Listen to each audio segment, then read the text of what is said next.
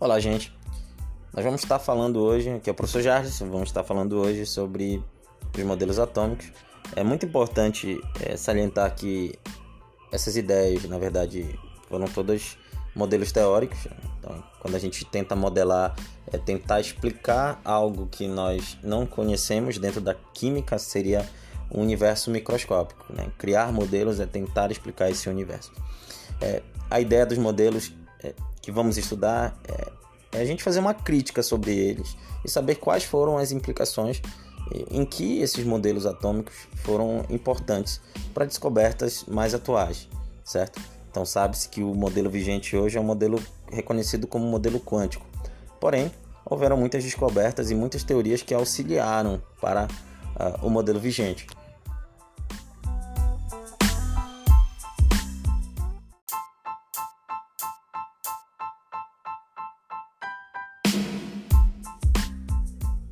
Então, o primeiro teórico que vem tratar é, na contemporaneidade sobre o, o átomo é John Dalton. Sabe-se que já havia se falado, né, o conceito de átomo é um conceito grego que significa sem partes, é, discutido lá por Leucipo e Demócrito na, na, na antiguidade, é, e ele justamente falava que a matéria é formada por esferas minúsculas indivisíveis que foram chamadas de átomo.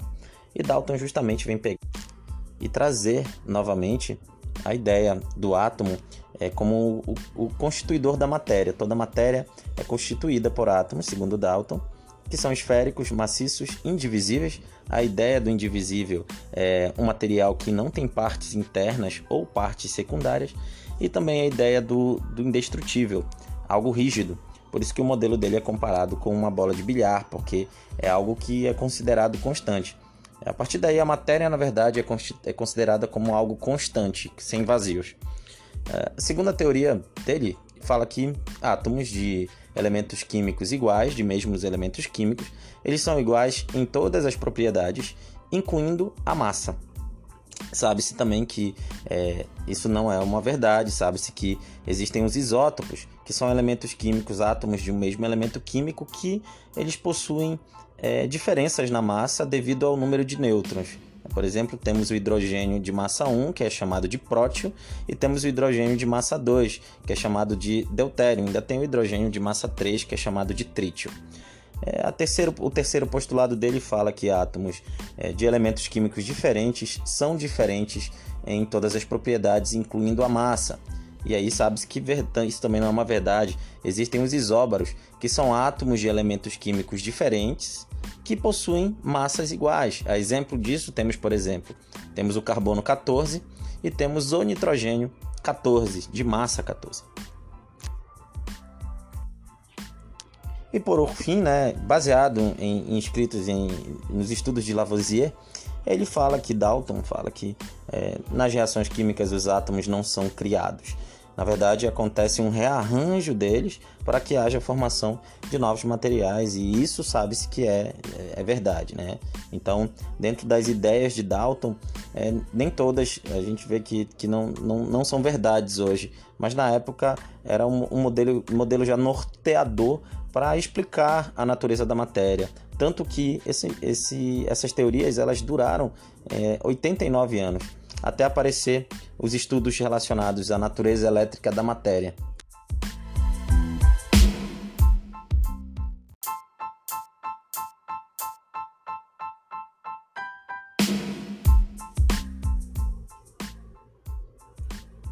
É, dando seguimento, então, o próximo teórico, que é chamado de John Thomson, ele foi muito auxiliado é, pelos estudos que já aconteciam na época sobre a natureza elétrica da matéria, né? Isso daí a gente está falando de final do século XIX. O modelo atômico dele perdurou aí um tempo bem menor do que o modelo atômico de Dalton. É, então ele foi auxiliado por um experimento chamado de, tubo de tubos de raios catódicos ou tubos de Crookes, que era um cientista chamado William Crookes, que ele fez um experimento é, tentando testar a condução da eletricidade através de gases rarefeitos. Então ele fez uma espécie de uma ampola, colocou metais na ponta, um, uma região ele chamou de ânodo, outra região ele chamou de cátodo. E ele a, colocou uma tensão, uma diferença de tensão de mais ou menos aí 10 mil volts. Além disso, ele deixou a pressão interna muito é, baixa, mais ou menos 100 mil vezes melhor, menor que a pressão atmosférica. Como ele fez isso? Retirando gases, então ele tornou um ambiente um ambiente com uma, é, é uma baixa pressão, gases rarefeitos, certo? E aí verificava-se que quando isso acontecia, é, saía uma espécie de um raio, né? que saía é, da direção em direção é, é, de um dos lados do tubo até o outro. Então, é, para verificar o que era isso, Thomson replicou esse experimento de duas formas, né? tentando identificar, na verdade, se esses raios eles tinham massa. Ele colocou uma espécie de, de ventoinhas, de, de molinhas, e, e para identificar se esse material realmente tinha massa, e ele verificou sim, como resultado, que tinha massa, ou seja, não era apenas um fenômeno da luz. Também verificou se tinha uma carga. Ele colocou polos é, negativos e positivos dentro do seu dispositivo e percebeu que é, esses raios eles eram atraídos é, pela, pelo polo positivo, ou seja, teria uma natureza elétrica negativa. Aí dá-se então a descoberta do elétron, que é inserido no modelo atômico de Dalton, ou seja, é o primeiro ponto de Dalton que Dalton falou que o átomo não tinha partes internas, mas Thomson descobriu que o átomo tinha sim partes internas e essa parte interna seria o elétron. Então, dentro da sua teoria, ele complementou, na verdade, o modelo, o modelo atômico de Dalton, dizendo que, que o átomo tinha é, partículas carregadas negativamente, negativamente, chamada de elétrons. Esses elétrons estariam incrustados, ou seja, fixos na superfície positiva do átomo. Entendendo, porque ele colocou é, a superfície do átomo como positiva, ele entendia que a matéria era neutra. Então, se existiam cargas negativas, existiria uma região positiva que não sabia o que, que era né, que futuramente foi descoberto é, como o próton. O modelo atômico dele ficou reconhecido então como um modelo de pudim de passas, né? Mas tinha um problema. Como é que os elétrons estariam fixos nessa região positiva? Como é que os elétrons estariam se movimentando? Então isso era algo que despertou o interesse dos próximos é, teóricos.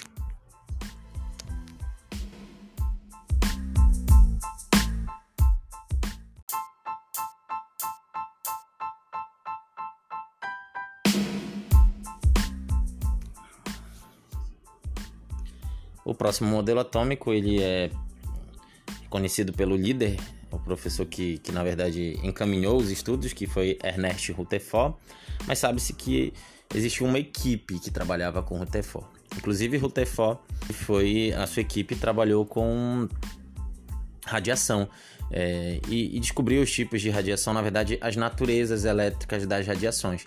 Então, partícula alfa tem uma natureza elétrica positiva, partícula beta tem uma natureza elétrica negativa e a radiação gama ela não tem uma natureza elétrica exatamente. É uma onda eletromagnética é, sem carga elétrica.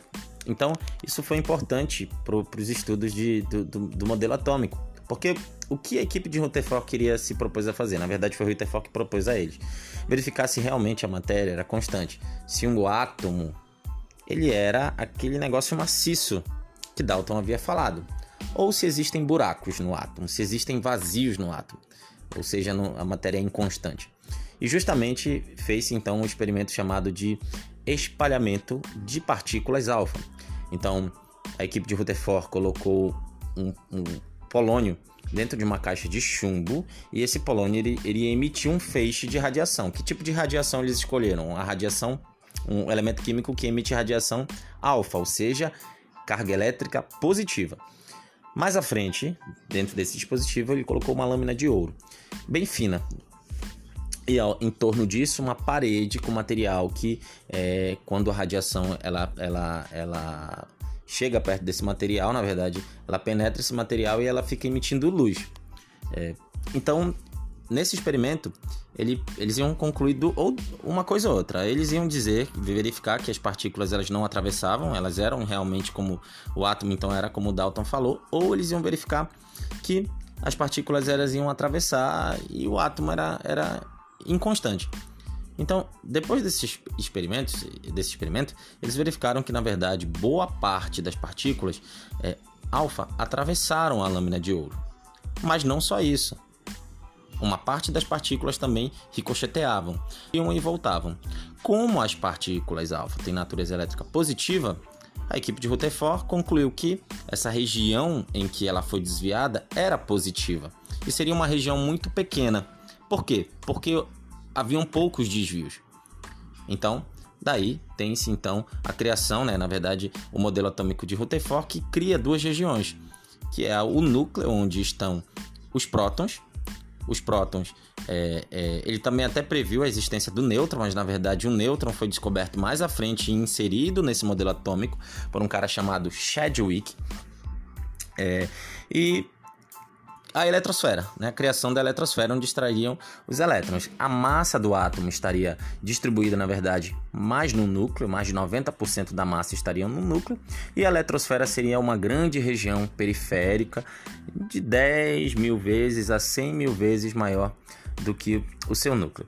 O modelo atômico de Rutherford ficou reconhecido como modelo atômico planetário, em que um núcleo seria o Sol do, do sistema solar em que o núcleo seria o Sol e os planetas eles estariam orbitando, eles estariam em torno do núcleo.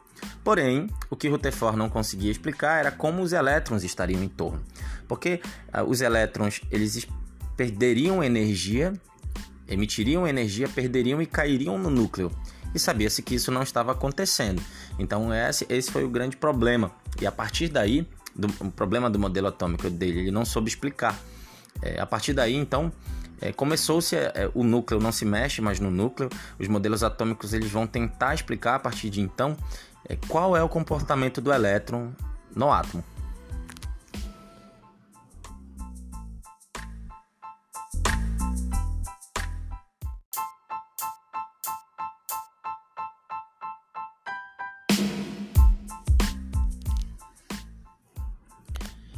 O próximo modelo atômico é o modelo atômico de Niels Bohr e é um modelo que ele fala, é uma teoria quântica antiga. Ele vem tentar descrever como é que o elétron ele está em torno do, do átomo. Então, é, é os postulados de Bohr, eles são postulados que, de fato, eles tentam descrever isso. Primeiro, ele fala que, na verdade, os elétrons eles não estão de qualquer forma em torno do núcleo. Na verdade, eles estão em, em se movimentam é, de uma forma mais organizada.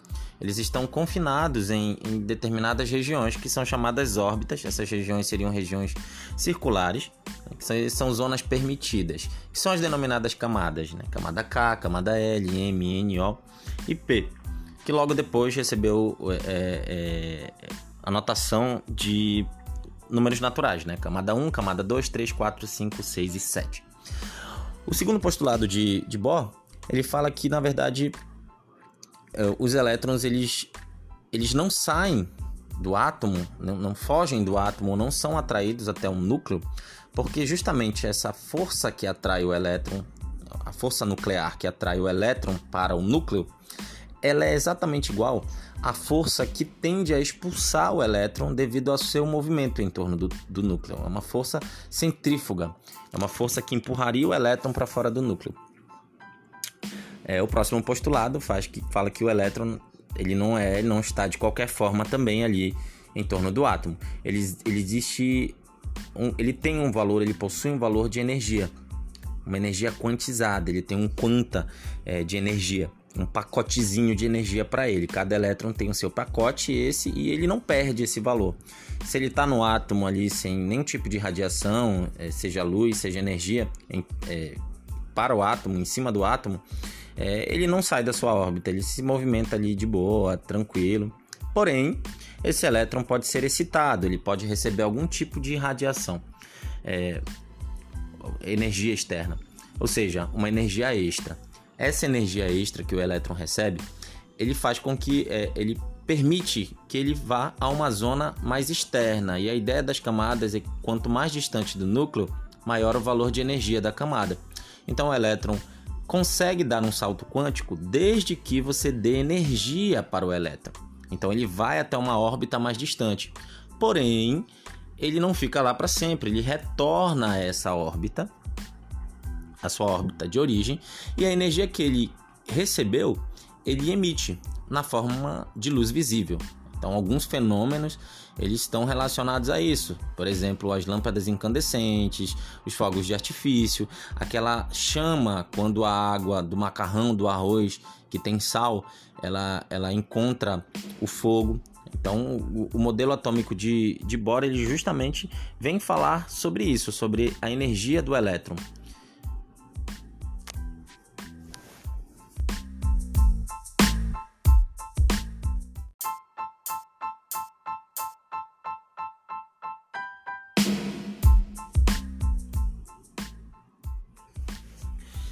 O modelo atômico atual é um modelo dentro da, da mecânica quântica. Ele tem alguns princípios e ele vem também falar do elétron. Né? Na verdade, é, é um modelo um pouco complexo, porque ele não deixa muito claro o que o, elétron é e onde ele está. Ou seja, o modelo atômico atual é um modelo de incertezas. Tanto é que o primeiro teórico que tenta explicá-lo é Heisenberg ele tem um princípio chamado de princípio da incerteza de Heisenberg, que ele fala que é impossível determinar ao mesmo tempo a posição e a velocidade do elétron. Então, o elétron é, e tem, tem uma relação com o modelo de Bohr, mas não com a precisão que Bohr deixou claro, né? Ah, o elétron salta para uma órbita e volta, mas não funcionaria assim. Não dá para a gente saber em qual camada, em qual região do átomo o elétron está nesse exato momento. E se você tentar visualizar o elétron, você tem que emitir luz sobre ele. Então ele absorve essa luz e já vai estar em outra posição. Ou seja, não tem como você saber a velocidade do elétron no instante posterior ao que você está analisando e nem no instante antes. Então é, é, é, é difícil, não, não dá para saber justamente porque ele é um, o elétron é uma partícula muito pequena e as leis físicas não são é, que envolvem o elétron, que estão relacionadas ao elétron, não são as leis de newtonianas que estão relacionadas aos corpos grandes. Não. Não, não, não dá para aplicar. Aí são leis relacionadas de fato à física quântica, à mecânica quântica. O segundo teórico, que é um, um cara chamado De, Bro, De Broglie, fala que o elétron ele tem um, dois comportamentos. É a ideia da dualidade do elétron. Ora, ele se comporta como partícula porque ele tem uma massa e ora ele se comporta como é, onda eletromagnética. Por quê? Porque ele tem um comprimento de onda também e além disso ele ele tem um fenômeno, ele apresenta o fenômeno da difração, né, que é caracterizado mais por ondas eletromagnéticas. O último teórico, que é o Schrödinger, Schrödinger ele fala dos orbitais. Ele fala que é, os elétrons, na verdade, eles estariam localizados, a, a, a, a, região com maior probabilidade de se encontrar os elétrons seriam em orbitais. É, seria uma nuvem de probabilidade em que tu tem ali 90% de chance de encontrar o elétron, que são os denominados é, orbitais atômicos que recebem é, como denominação os orbitais a letra S, a letra P, a letra D e a letra, a letra F, né? Então seria mais ou menos como o átomo tivesse assim, numa, numa grande região, a eletrosfera, mais abaixo estariam as camadas, teriam regiões, sub-regiões dentro da camada, que seriam é, os, os, as subcamadas, na verdade, os orbitais, e aí sim você conseguiria dizer onde o elétron está. Mas, baseado no princípio da incerteza de Heisenberg, é impossível determinar com precisão aonde o elétron está. Então são todos modelos teóricos. O que a gente estuda são modelos teóricos. É, práticos é muito difícil na prática você encontrar e dizer onde o elétron está. Então isso, esses são os modelos, os modelos atômicos é, desde os mais antigos, né, o modelo de Dalton até o modelo mais contemporâneo. Ah, tem um ponto, é, não falei, mas lembrei, adicionar no modelo de, de Bohr. No modelo de Bohr, né, ele descrevia que os, os elétrons estavam em órbitas circulares, mas Summerfield acrescentou esse, é, ao modelo dele a ideia de que na verdade os elétrons eles estariam é, circulando em, em circulando não eles estariam em torno do núcleo em órbitas circulares e órbitas elípticas Então é isso, eu espero ter ajudado, revisado e dado mais informações a vocês. Muito obrigado.